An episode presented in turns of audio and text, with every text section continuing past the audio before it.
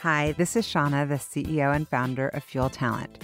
One of the things I have loved most in my 25 year recruiting career has always been the stories that people tell stories of leadership, career choices, company ideas, and team building.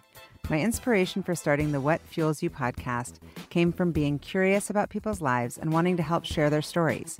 What path brought them to this place? What decisions did they make that led to failures and successes? Who influenced those decisions? And what lessons were learned along the way? I hope you enjoy the What Fuels You podcast. Today's guest on the What Fuels You podcast is Frank Mycroft. Frank is the co founder and CEO of Booster, the leading mobile energy delivery platform that delivers fuels, including renewables, to fleets and consumers in the US. Prior to Booster, Mycroft worked as a rocket scientist for NASA and Boeing. He also served as the vice president of strategy for Planetary Resources, a robotics company that aspired to mine asteroids in space. Mycroft and colleagues Tyler Rao and Diego Neto founded Booster in 2014. Welcome, Frank. Thank you so much for being on the podcast. Happy to be here. Thanks for having me. Of course. Good to see you. I'm going to hit you with some rapid fire to kick us off. You ready? Go for it.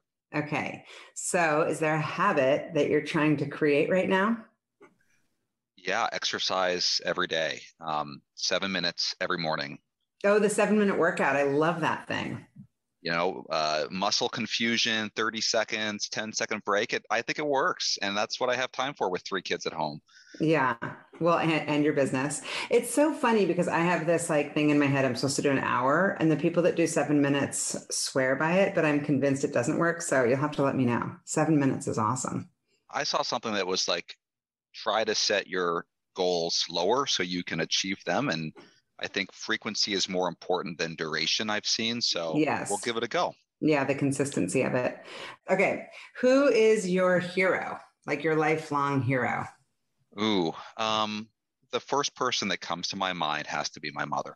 She immigrated from China, um, harrowing early day stories where her family lost their land, they had nothing.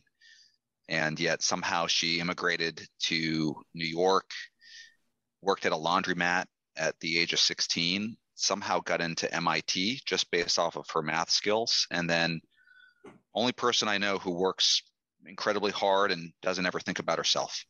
Oh my gosh. We I definitely need to get into that story with you. That's an incredible that I have chills. Seriously, working at a laundromat, getting into MIT. And, like and back at a time, this was back when MIT was less than five percent female. So um very I actually need to understand the story better myself because it almost seems impossible to me. It's a true American dream. Oh yeah. Immigrant. Yeah, maybe we'll have her on the podcast. Yeah. um, maybe this is the answer is the seven minute workout, but I'm curious, what's the first thing you do in the morning when you start your day? It's probably the seven minute workout. Um, that's right after I make the coffee, though, in the morning. I'm an absolute coffee addict, unfortunately. Yes. Okay, what's your special sauce as far as your skill set as a CEO? I think it's all about ideas and action. Um, this this desire to be creative and bring something new into the world and fight for it, and be resilient um, is probably a, a superpower all entrepreneurs need. I agree. Yeah, and it's also hard. You can, it's not something you can necessarily teach. So you either have it or you don't. Um, what is something that you hate doing that you just want to avoid? Oh, uh, I don't know why taxes came to mind first, but uh, just routine tasks that don't take creativity or mind share, but need to get done. Um, yeah.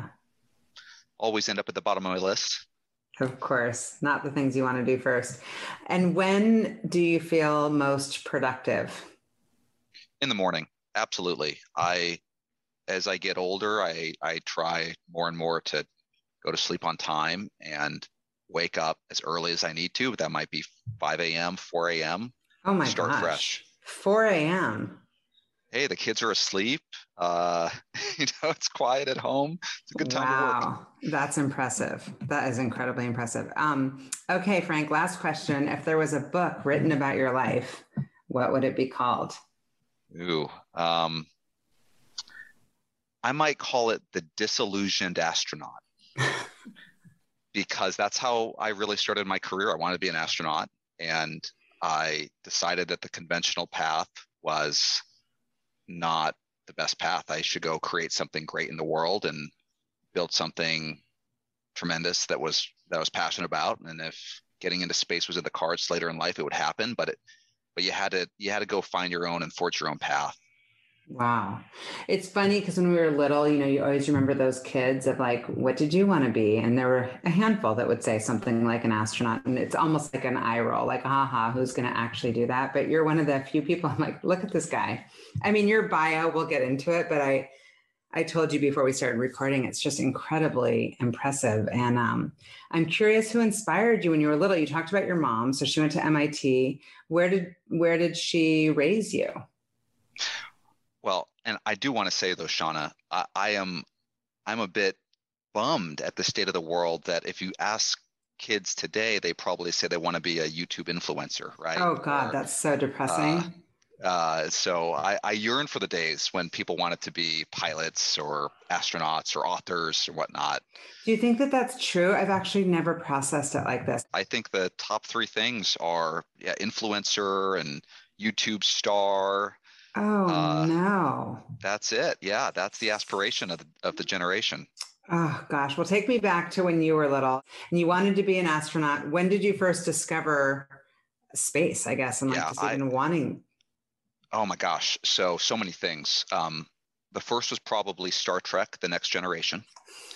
I'm such a Star Trek fan, even over Star Wars, because in Star Trek, human beings have figured it out. Like there's no war it's peace and it's knowledge and and bettering ourselves. And i love that and, and diversity uh, i love that so much. And then i think chapter two was carl sagan. Mm, yes of um, course. oh my gosh just his way with words and moving people about the pale blue dot and the fragility of it all and the beauty of it all. And then chapter three was i got to work at nasa uh, early on in college and get I got to see the space shuttle launch in Cape Canaveral. So I remember sitting out there 2 a.m. in the morning, getting bitten by mosquitoes, and watching this giant crawler crush the stone as it carried this giant rocket into space. Um, it's pretty special. Really special. And so, where where did your mom raise you? Or at your parents' raise you together? Yeah, like, my parents they raised me together. Um, they're both scientists, and I was one of the few people that I know in the Bay Area that was born in San Francisco. Um, to to a couple of uh, scientists. Did you go um, to Lowell? No. Um, I I feel like my smart San Francisco friends went to Lowell. I'm like, are you a Lowell kid? No, I I was completely out of maybe the the smart kid Bay Area world. I was in Walnut Creek, it's where I grew mm, up. East Bay. Bay, yeah. Uh, I had never heard of of the schools I went to to college, um, and I would have never. I, would say there was one person also who inspired me, a guy named Paul Scott, who was in my class in high school, who was just a math genius and. Uh, encouraged me to go to a math camp at Stanford at an early age. And I remember sitting in this minivan for a long commute to get there. But it was just getting surrounded by these people that were so brilliant, kind of opened a new world to me at an early yeah, age. The exposure. And so both of your parents are scientists. And um, you were thinking about maybe being an astronaut and what what do those steps look like? Was there a plan or was there anybody helping you along the way or did you kind of you know based on how you're speaking about it it's almost like how did you even discover princeton? Yeah i, I mean it was so first it was this math camp and i remember the smartest guy there wearing this hoodie with a p on it. And ah. I, was, I was wondering what is that? And that simple question kind of started the whole opening of of the world.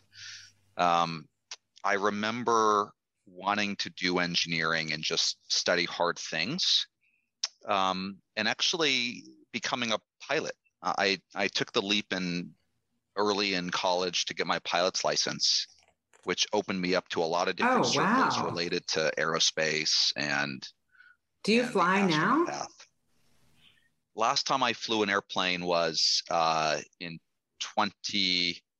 I want to get this right. 2010 is when I proposed to my wife, actually. So I, I proposed to my wife on a flight, and then uh, a flight you were you were you were the pilot, and oh my gosh, well, she must really love you to get in that plane. My my plan was I I flew my girlfriend at the time to an island, Catalina Island, off the coast of LA. Wow. So she had limited options um, to to say yeah. to uh, if she wanted an option to come home, you know. So that was uh, part of the plan. That's hilarious. I got engaged also on an airplane, um, oh. but a commercial flight. Yeah, that's so funny. Love it. It's a good place. It's a good place. Uh, so I, what? So you're you were studying like okay to be a pilot, to be an astronaut. Um, you know, I'm guessing you were probably really good in school, great in math because of your uh, college experience, and also because you went to the Stanford math camp. Um, what else were you into? What would you like to do for fun? Oh my gosh, I I spent way too many hours in college in the basement of the engineering wing, geeking out with electric trains when everybody else was having a good time, partying, all that good stuff. Uh, yeah. If I could go back, I probably would do things, uh, you know, spend more time with human beings. But I'll tell you the, the thing I love the most about college, which I sometimes worry is getting lost in current society, was debates. Was having you know 2 a.m. in the morning debates with a, a suite mate on controversial topics where we both had very different views. Maybe it was religion, maybe it was healthcare, politics, but we respected each other and we could debate and just go all night long. Um, that was really special. Yeah, I think broadly in society, it's definitely lost. Everyone's so fragile right now. Everyone's afraid to say the wrong thing, and people are just angry, I think, a lot. But finding your peeps that you can do that with, I think, is super energizing. And for me personally, I learn that's how I learn. I actually like to surround myself with people that have different opinions because I, I learn in that way more than reading something, at least for me. You know, we had we had once a debate where we had the preeminent evolutionary biologist go up against a creationist. And you know, it's something that I don't know if that kind of stuff happens anymore, but I learned more in an hour with these rigorous, just thoughtful people going at it. I kind of miss that in our in, in society, right? Yeah. Uh, we're we're all too too trigger hungry for the right message that makes us feel the right emotion for an instant. Yeah, it's true. I think you can seek it out somewhere. I'm not quite sure where. And especially during COVID, it's just been it's hard. Everybody's seeking that connection. Even if it's there's friction around the connection, it's the human connection. There's you can't replace it. So, okay, so you loved Princeton. Was that the right choice for you?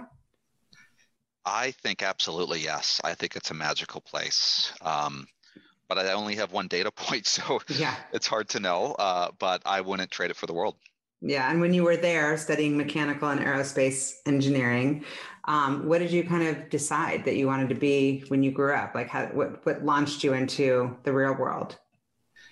I loved. I've always loved real physical things, which comes back to the company Booster that that I'm building right now.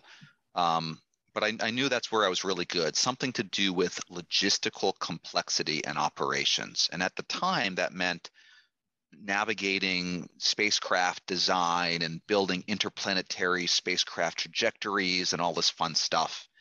Um, but I kind of wanted to cut my teeth in the real world. I had so many friends that were going into banking or consulting, and I kind of felt like how can I how can I do management consulting if I've never done anything myself before? Like let me go totally. and do something in the real world. Yeah. So you went to Boeing and you were working at spacecraft systems engineer. What does that even mean? Yeah, I mean, it means I was a small cog in a giant wheel building probably the most complicated school bus sized object that's ever been conceived. I mean, you know, something that had lasers on it and giant computers and had to operate um, six Earth uh, diameters away from from the surface of the Earth. Like just really oh cool, oh complicated gosh. stuff. Really complicated. I'm halfway, like not even understanding what you're talking. like halfway. I mean, it was like, basically huh? black magic. Uh, the yeah. stuff that they do. Uh, at NASA, at Boeing, at SpaceX. It's almost black magic. It seems like it. And so, how were you able to balance that? And also, from my research, it looks like you were going to Stanford at the same time. And like logistically, because Stanford's obviously in Palo Alto. Were you in Seattle at Boeing? Yeah, no, I was at Boeing in California. Um, their okay. spacecraft is mainly in LA, though. So there was a good amount of travel back and forth uh, from Northern California to Southern. Um, but I was also one of the first people to kind of pioneer with them a, more remote focused type of uh, graduate education. And I felt so blessed. I felt like I was effectively getting 40 hours a week of real engineering lab work experience that I just happened to get paid for at Boeing while going to school. What a dream That's for incredible. an early, you know, early career engineer to kind of get the best of academic and real world at the same time. Yeah. And how do you even know what you're going to study? So you're at Stanford, it looks like you've got a master's in management science and engineering and aeronautics and astronautics. How, can you just like quickly, I'm not even sure who's listening to this podcast, but for my, if my children are, or just for my uh, knowledge, tell me what the, the study of those various things means. Yeah. Um, how do they even yeah. compare? It sounds like I just picked the longest titles for majors. Well, I'm like uh, aeronautics, astronautics. How do those differ even? Yeah, so aeronautics and astronautics, that's just the study of, you know, things that fly in air and things that fly in space, I think. Um, so they're basically. all one of those words would be all encompassing for the other one. Yeah, like aeronautics is I think of airplanes. Okay. And astronautics, I think of space. Okay, good. I, I that's where my gut went, but it's I like the like, Air Force and the Space Force.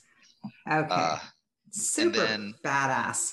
And then management science and engineering. I mean, this, oh my gosh, if I I wish we could reinvent the US education system and focus on what I learned in management science. Tell me, because I need to know.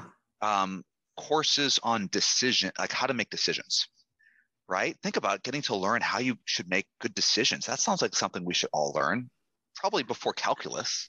Absolutely. Um, uh, probabilities, um, how to do manufacturing efficiently with supply chains.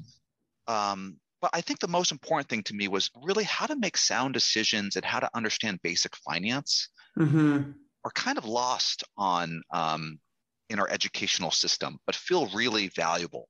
Yeah. Are there some nuggets you can share, like in a concise way, or is it too complex to even try to explain? If, if there is a decision that comes to you right now, what principles do you apply to even like what lens are you looking through when you're making a decision right now?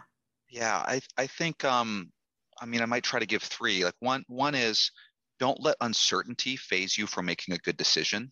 So, Shauna, I could, for instance, I could ask you, what's the temperature in Moscow, Russia right now? And you probably have no idea, right? But I could probably tell you without looking it up hey, it's probably 20 degrees Fahrenheit plus or minus 15 degrees Fahrenheit with a 90% confidence bound. And I've just captured my level of uncertainty in a quantitative way that can actually really help me make good decisions without necessarily um, having to go do a bunch of research and study something. I think right. in business, so many times people get hung up because they don't have the perfect data and they're afraid to just guess. But to move fast, sometimes you just have to guess, but you have to find the middle ground where you you know how big of a guess your guess is. Yeah, I like that. Yeah. Right. It's an odds game. Like, what are the odds? Yes. Yes. And then and then there's a lot of beauty too in, in statistics around like false positives and false negatives. And you know sometimes a medical test can be 99% accurate but 85% of the time give the wrong result. And there are these weird weird one-offs that i wish everybody could kind of get a dunking in and get an appreciation for how gray and complex a lot of science in the world is. Yeah Wow. I, for some reason, my brain just went right to COVID, like all of the yeah. chaos right now around it, like false positives and how to, the timing and how to test and what, what you're using as your data point and data sets and how you're comparing those things. Yeah, it's, it is pretty overwhelming right now. Yeah. It is very, very overwhelming. So you were on this path, you're at Stanford, you're at Boeing. Um, and at that point you're thinking i'm going to be what when i grow up i'm going to like my big picture of my life is is going to look like what Yeah, I was I was one of those kids. I plotted it all out. I had the whole graph with the branches and the tree and the different options. Um, and and on that option list was being a mission specialist for NASA, going up to the International Space Station. Um, also on that list was being an entrepreneur at some point, and um, I didn't know which one would happen first, but I kind of I kind of was drawn to those those two paths early yeah. On. Had you had any entrepreneurial experiences as a kid? Like I've had several people on here who like kind of stumbled upon an entrepreneurial um, opportunity because they had an idea and it just was like kind of got some legs like yeah. without them even thinking. Other people did the plotting. Other people had like 10 different jobs yeah. be- before the age of like 16 who were you in that whole entrepreneurial journey? Oh man I, I wish i was the young kid that could just sell anything and and had a lemonade stand right and, and built it out. I was the opposite of that. Um, were you an introvert or an extrovert? Introvert for sure. Um, and i was a boy scout growing up and the absolute least favorite thing was having to go door to door and sell Christmas wreaths. Yeah. Uh, just too painful. So I was not the natural born entrepreneur at all. But you have an extrovert, I'm guessing because of what you've chosen in your career, you know, just most of it being an introverted behavior. I mean, until you started Booster, but like um, anyone who's thinking I want to tinker and be in in the world that you were in would be probably an introvert, but you've got an extroverted personality. Is that something that you've trained yourself for, or has it come more naturally because you just have to, as a CEO, be out there? I I I love this definition of introvert versus extrovert, which is where do you get your where do you recharge? Yeah. Right. And I love talking to folks. I love sharing stories, but I get exhausted hanging mm. out at a party. Um, yeah. And it takes a lot of a lot of energy to to be in a crowd with people. So um, it's definitely not a natural zone. Yeah. But um, but one that definitely I think is important to to be in if you're going to be a leader in any any organization. Yeah. Have you read the book Quiet? I love that book. It's oh. about it's about introverts um, and just kind of how um, sometimes introverts in a business setting could potentially be overlooked because they're not the one like speaking the loudest or kind of making their voice heard the most, but that yeah. they're oftentimes the best hires. Um, anyway, read the book; it's interesting. So you decided the entrepreneurial journey was probably is that is that what made you decide to go pursue an MBA at Harvard? Uh, almost. Like people who are listening who don't know you are probably like, well, "What? you did what?" Yeah, I was like, what am I doing? Top business school. No, it's not what are you doing? It's like, how do you get into all, I mean, how are you this well-rounded and this smart and, and all of these areas? Because HBS specifically, I actually, um, I, I have had a lot of people on the podcast that have gone to Harvard Business School, and I find that there seem to be the most um, kind of well-rounded and also very good with like executive functioning and kind of just business savvy. More than like i'm going to nerd out and kind of be laser focused on one thing. Yeah yeah I, I mean i was definitely on the nerd spectrum at hbs compared to my my classmates. Um, and actually that was one of the draws was i wanted to go to a place where i was a little bit less comfortable mm. and out of my element and learn to get better at the other side of the coin.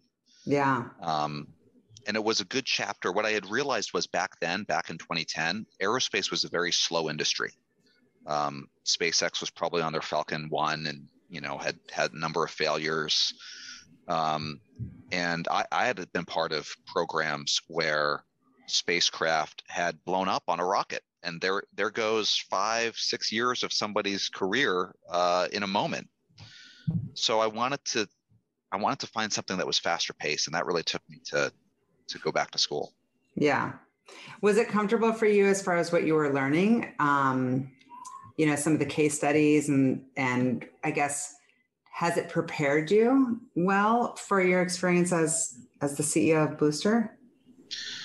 You know, I, I would say people recommend don't go to business school straight out of undergrad because you're not going to have the context for it to be valuable.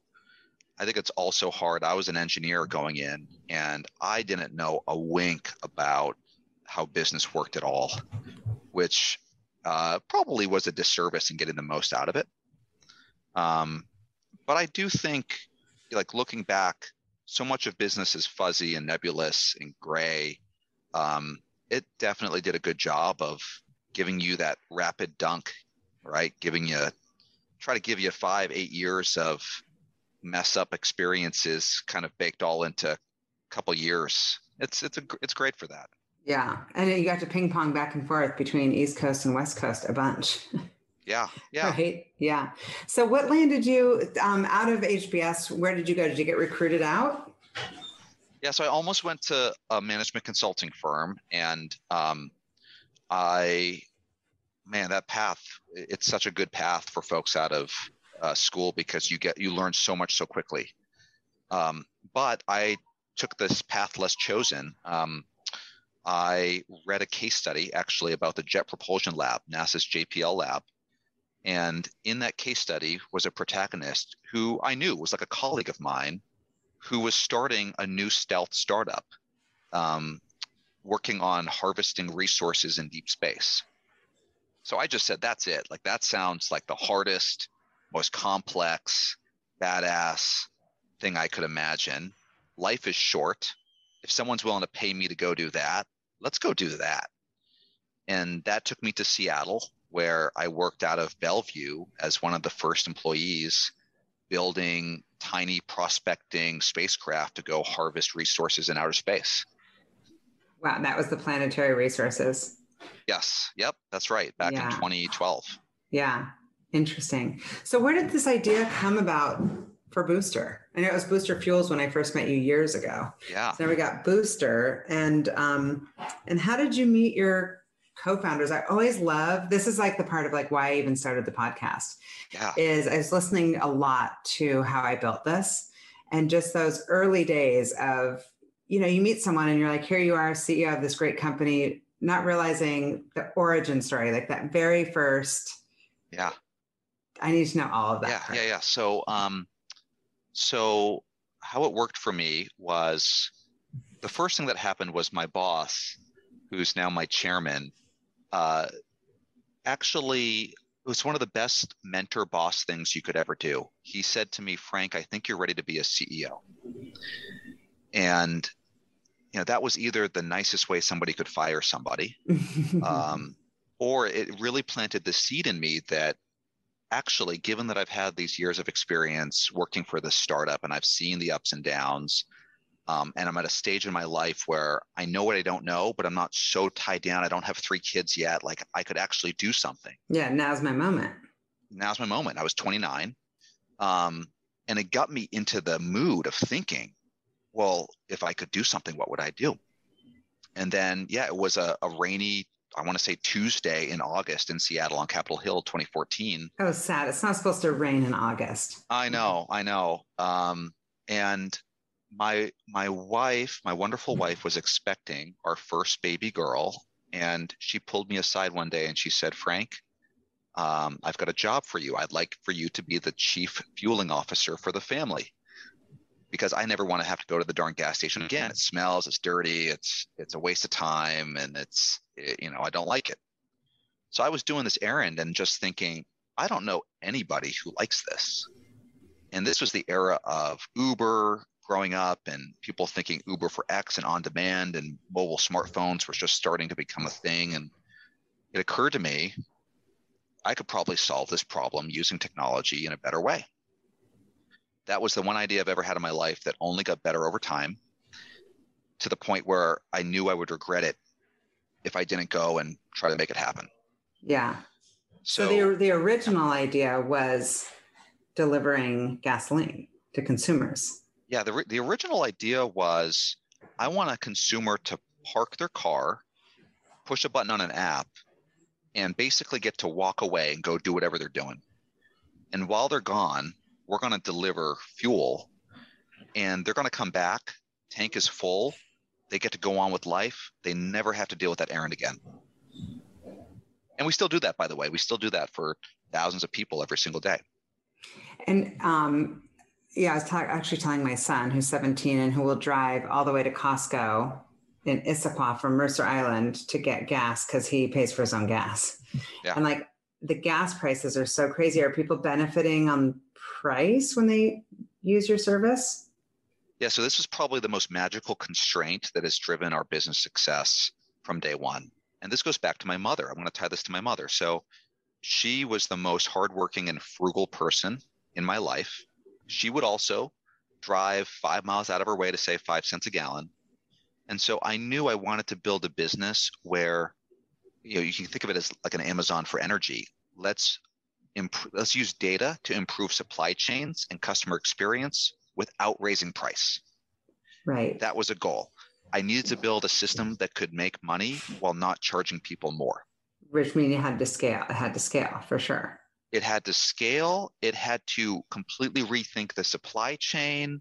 It had to focus our the markets and the density of where we go. It everything of the business was built around the simple idea that if I had to charge more for this, a lot of people would have second thoughts. Mm, but the yeah. moment you made it the same price and it's better, well, who wouldn't do it? Yeah, they're like, right? what do I have to lose? Exactly. Exactly. Yeah. Everybody's always been, seeking efficiency and time saving for sure. That was the holy grail that really set the rocket ship up. Yeah. Interesting. And, and what's yeah. what was the business model and what is the business model now? Or what's the business now? How's it different? Yeah, so the, the business started the beachhead market, I would say, where we proved out this opportunity was servicing employees at corporate campuses. Mm. So we went to companies like um, Cisco and Facebook um, and PayPal, and we asked their employee benefits people, "Hey, what what would you think if we could offer people clean, in some cases renewable, low carbon fuel delivered directly to their cars while they work?" That way, uh, they can be happier employees. Retention will go up traffic will go down, emissions will go down. And a lot of companies were saying, absolutely, yes, let's do it. So we would do that. And then we would open up at these corporate campuses and serve them, serve their vehicles all day long. That was the business model. Um, you'd open our app. You can look at our app. You can download our app today and look at all the great reviews. People love this idea. We call it park, push, and pop. You park your car, you love push it. the button, and then you, you just pop that door, the fuel door open and lock your car. That's all you have to do. It's easier than ordering an Uber or Lyft, and it just works. Uh, how so, much do, do you come and like the thing's not popped? Very rarely. So there's a lot of UI UX in the design to remind people to educate okay. them and yeah. make sure they're doing the right thing to, to set you up in the right way. So that's how it started and, and where it's really grown, particularly during these last two years with the pandemic, is well, think about the economy, delivery of everything. Fleet vehicles have replaced our own personal driving. You're now ordering more online, getting it delivered. So our core business now is actually at night providing the energy management and energy fuel for all of the vehicles that deliver packages and mow your lawn and deliver school children to, to school fire trucks, ambulances, we fuel them um, often with 100% low carbon renewables so they can get their job done. Wow. It's incredible. It's a win win win across the board. We like to call it the an easy button to go sustainable. Um, oh, yeah. These companies, they get to start their day ready to go. Um, you can imagine with labor shortages as they are, they want their people delivering 15 extra packages, not going to the gas station. Right. Because we use data and we have a direct supply chain, instead of using fossil fuels, they can get access to clean renewables. And we make it all happen seamlessly with peace of mind. Oh, I love that this this little pivot kind of happens organically and that it just opens up such an incredible opportunity and um, puts you in a position to be in a mission driven company where you can really leave a mark like in a big yes. huge way faster which is amazing so how did you even meet um, i want to go back again to those early days we're talking capitol hill it's raining it's august you've got this idea you're taking over the fuel and you have your aha moment where were the gaps because you've got your skill set and then you needed to fill that in for somebody yeah. to go build out the technology where do Tyler and Diego come into this? And then also, how'd you come up with the name? Yeah, yeah. So so they came in pretty early on. Um, I knew that I wasn't going to be the one developing the app, and I needed a strong technical co-founder, and I also needed somebody who was a magical ideas and action kind kind of complement to. I like to say I like to grow the pie big, and my co-founder Tyler likes to make sure that we keep some of the pie for ourselves. Mm-hmm. Um, I so Diego, I had actually worked with several years before at my very first startup, a company called New Space Global. And he was the hardest working, most empathetic, most sincere, and brilliant engineer I'd ever met. So the story goes the moment that we raised the first capital, I was in Texas. Um, and I, I told Diego I wanted him to come join well, he lived in LA but was at a conference in New York, and he didn't even go home. He just changed his flight, oh. uh, joined me in Texas, and worked out of a suitcase for six weeks. Oh, that's the coolest. You said you just raised your first funds, so you by yourself went out and raised, or who did you raise from? Is this angels? Is this VC? Yeah, so our first a number of angels, but the first two big investors were Madrona Venture Group out there, who who you know well and uh, Ross Perot Jr. Oh. And and his fund out in Texas. So they came together. Ross Perot really was a visionary who I got to meet, who was building an incubator. It's now a wonderful incubator out in Fort Worth, Texas. And so in his Texan accent, he invited me to say, "Hey Frank, imagine if you could work out of my offices, live out of my uh, apartments, park your vehicles off of my airport land. I remember this actually. I do remember this story. Yeah. Yeah. I had forgotten this. That's incredible. And did these did these investors get it or did you really have to explain like what type of proof of concept were they looking for to say he's onto something? Like repeat customers, like what like So this is so important. So cuz I think most people would say, "Hey, you're trying to build Uber for X, like go build the app first and and then show that to investors, blah blah blah." we raised this money. I think the app was basically a napkin sketch.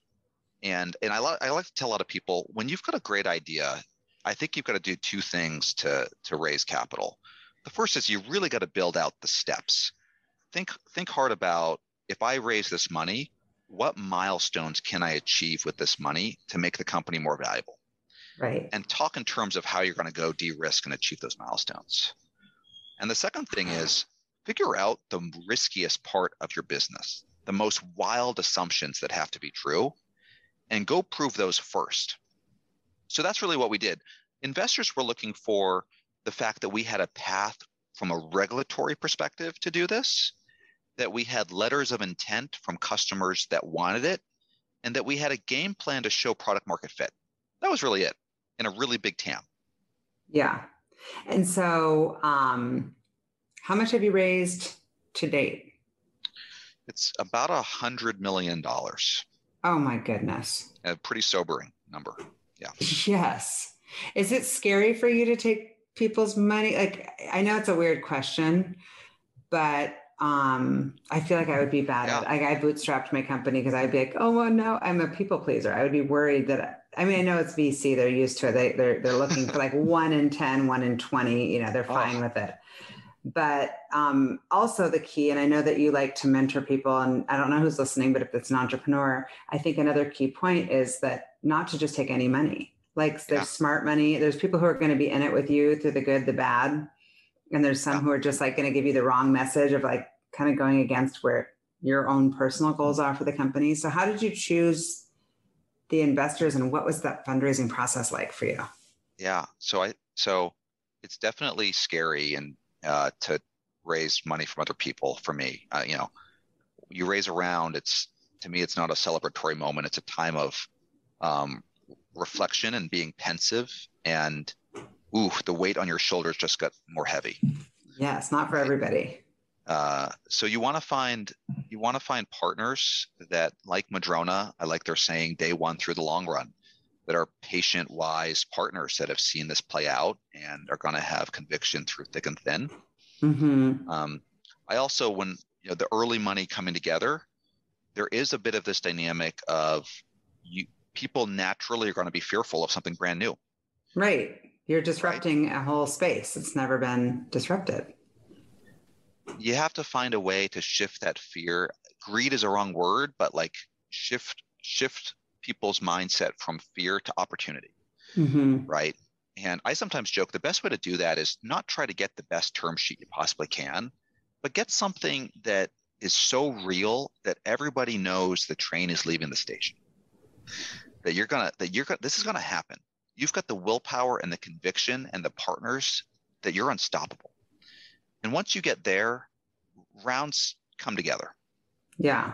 Uh, particularly in the seed stage, it's it's about showing that you've got the plan and the train is about to leave the station. Yeah, that you're going to miss out if you don't get on board. That's right. That's on right. board the train. So I read, and I don't know if this is accurate because things change like literally daily, but it's something like you've saved more than 8 million miles and 4 million pounds of CO2 emissions. How are you measuring that? And I guess when you started the company, did you intend on, was this part of your plan that this is going to be a mission driven company? Yeah. Yeah. So we, we were customer obsessed first and foremost, which meant we started Booster to solve a customer problem, which was I want my time back and I don't like this errand. We really lucked into this massive opportunity to also, I believe, do more to decarbonize last mile transportation than nearly any other company. And the story there is a really important one.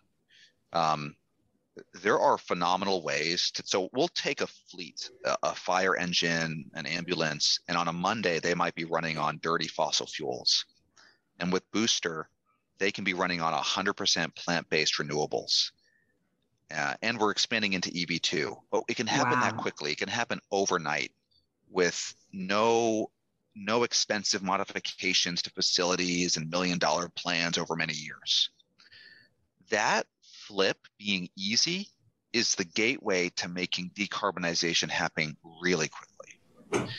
So that's what we do is is we take these big fleets um, and in many places if you're getting your lawn mowed or you're getting packages delivered there's a good chance that that's being done on 100% renewables today with less than a third of the carbon intensity of traditional fossil fuels because of what we've built that's incredible. It's That's incredible. it's pretty amazing. How has it been for you attracting talent? Is that is that part of the story? Um, help close. I mean, I know there's this whole like you know quote unquote, and it's real because we're busier than ever. Like this war on talent, and we're up against companies like you are up against, you know, the big guys.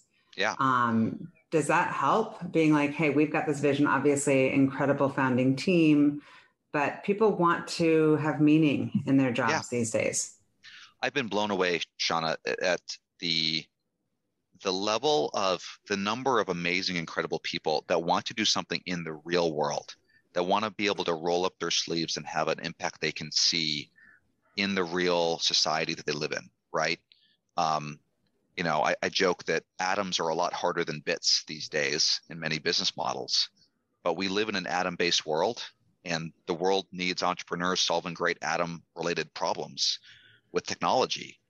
Um, and I get to be this entrepreneur and this company where it's like every little kid's dream. We get to play with little trucks going around. um, uh, My brother made me play with trucks growing up. Yes, it's true. It is every every kid's dream. That's so funny, right? I mean, it's uh, so there's definitely it's not for everybody, but there's a certain personality type that is willing to make the sacrifices and take the risks and join yeah. a company like ours. Um, and that's been that's been great.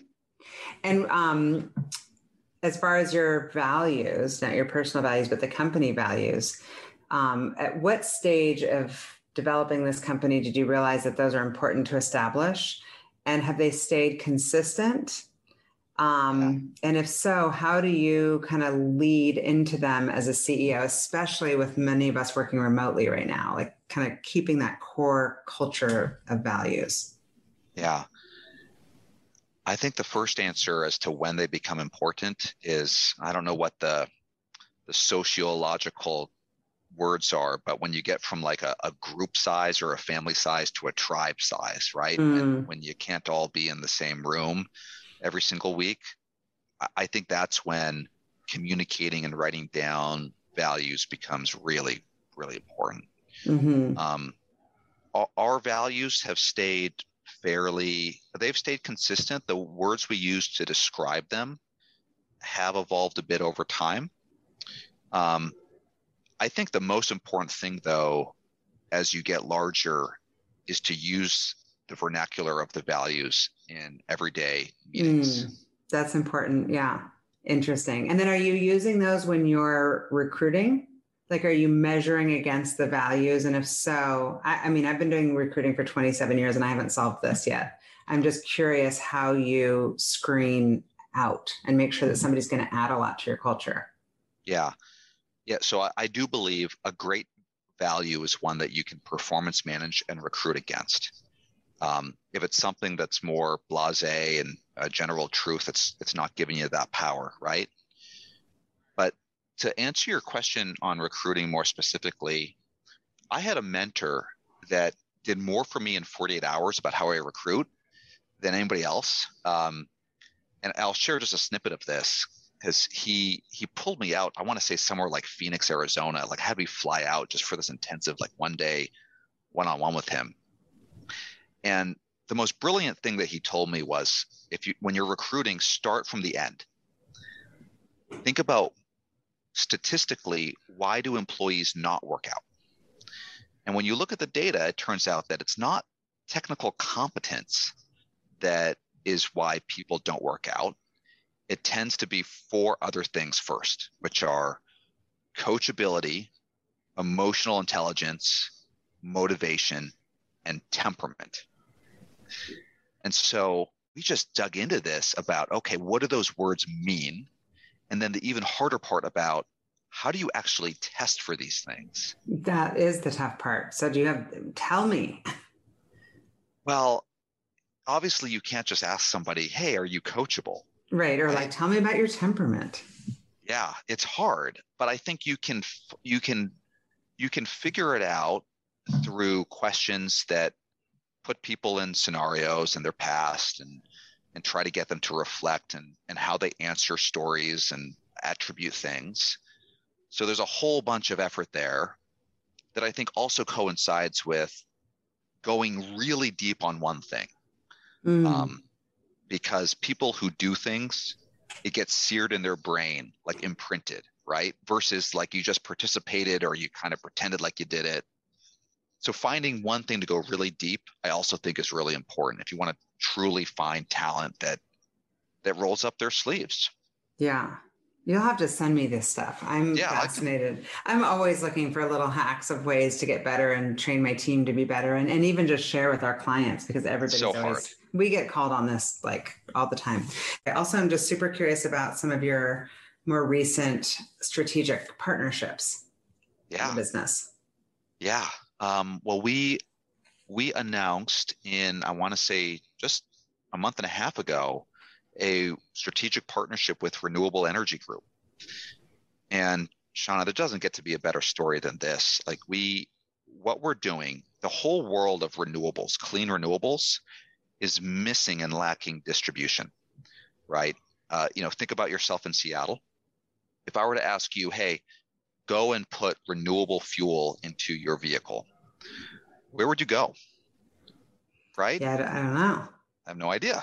I'd call you and be like, what do I do now? Yeah, thank you. Yeah, you should. I mean, the, the problem for many fleet companies, the biggest fleets in the world has been even if they wanted to go renewable, what are their options? And what are the efficient options? Well, we realized we solved that problem. So we partnered with this this public company, Renewable Energy Group, and they're now an investor to really become, uh, you know, effectively get this incredible product to vehicles every single night across the country. And and it's working. So we announced in December that fully half of our customers that used to run on um, conventional diesels were now on 100% plant-based products.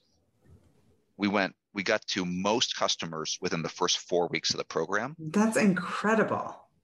Just getting started. Just getting started. So it's it's a journey, and and we'll get them to EV too. We're we're gearing up for that chapter. But I'm a big believer too in in building a business. You got to take baby steps. Wow. The coolest part ever, I have to say, about my job and having started this, my company, and, you know, we started 2013, so like a little right before you. Yeah. Um, is meeting these amazing entrepreneurs like you and especially seeing success like yours. I just feel like, talk about being on a rocket ship. Like you're just, you're just flying. It's so cool to see, like seriously, and doing good. Like you can do well and do good. So cliche, but it's when companies are doing that, it's just it's such such a good example for our kids. And i'm i'm just so grateful to you. It's awesome. How are you balancing it all? Like you've got the three kids you've got the business you've got your seven minute workout. What do you do to just chill out and relax and decompress? Yeah uh, i've got this mental image of the duck where it's smooth on the top but yeah. you're, you're paddling. Um, you know, my weird guilty pleasure is actually watching competitive StarCraft, oh. which is a it's a video game, um, but it's it's just very intellectually stimulating, and I think you can learn a lot from business about this, um, from this game and how it works. Uh, that's my random thing that I do. That's awesome with the kids or the family. And the kids are um, remind me their ages, and then are any of them like mini me's? Do you have any little mini Frank Juniors? Like as far as like the future astronaut or scientist, not YouTuber. Yeah, yeah, yeah, yeah. We hopefully we both God, have three God kids, willing. Right? Uh, yes. It's amazing how different kids are from each other and even their parents. I think um, they're seven, five, and a newborn. Um, and you know, they definitely have some of my intensity, uh, but I think they're going to be their own people, which is a great thing. Yeah, yeah. Is your wife the the yin to your yang? Absolutely, she's yeah. a hero. Um, I would say she's the extro- extrovert to my introvert. Um, but you know, the, these entrepreneurial journeys they take a lot from everybody. They're, they're a lot. Well, it's a whole family thing. And I think people don't realize that part. everybody's making a sacrifice of time, of, I mean, potential resources and income at certain moments. Just even just yeah. the, men, the mental health of just like what it's like to, to go through what you go through in a day and the highs and the lows of running a company. It's, it's definitely intense. So what's your ultimate fuel? What fuels you? I, well, uh, let me let me answer that with with family, but uh, uh, with a framing that totally transformed me and my mental attitude about being an entrepreneur. I think I think a lot of entrepreneurs, it's such hard work. It's a hundred hour weeks, and you're cranking away, and it's it's got ups and downs, and it's very easy to feel like, hey, family, I'm doing this all this hard work for you, right? And get into this mode of exhaustion. I think entrepreneurs have to flip that and make sure that you're realizing your family is giving you permission to go do this crazy thing. I love it. You know, and if you can do that flip, it that's the fuel for me is is a, is when you can get that family engine to all be like just mutually grateful and working together. It's a pretty special thing. Thank you for listening to the What Fuels You podcast. Be sure to subscribe, rate, and review on iTunes, Google Podcasts, or Spotify, and follow us on social media to keep up with the latest news and episodes.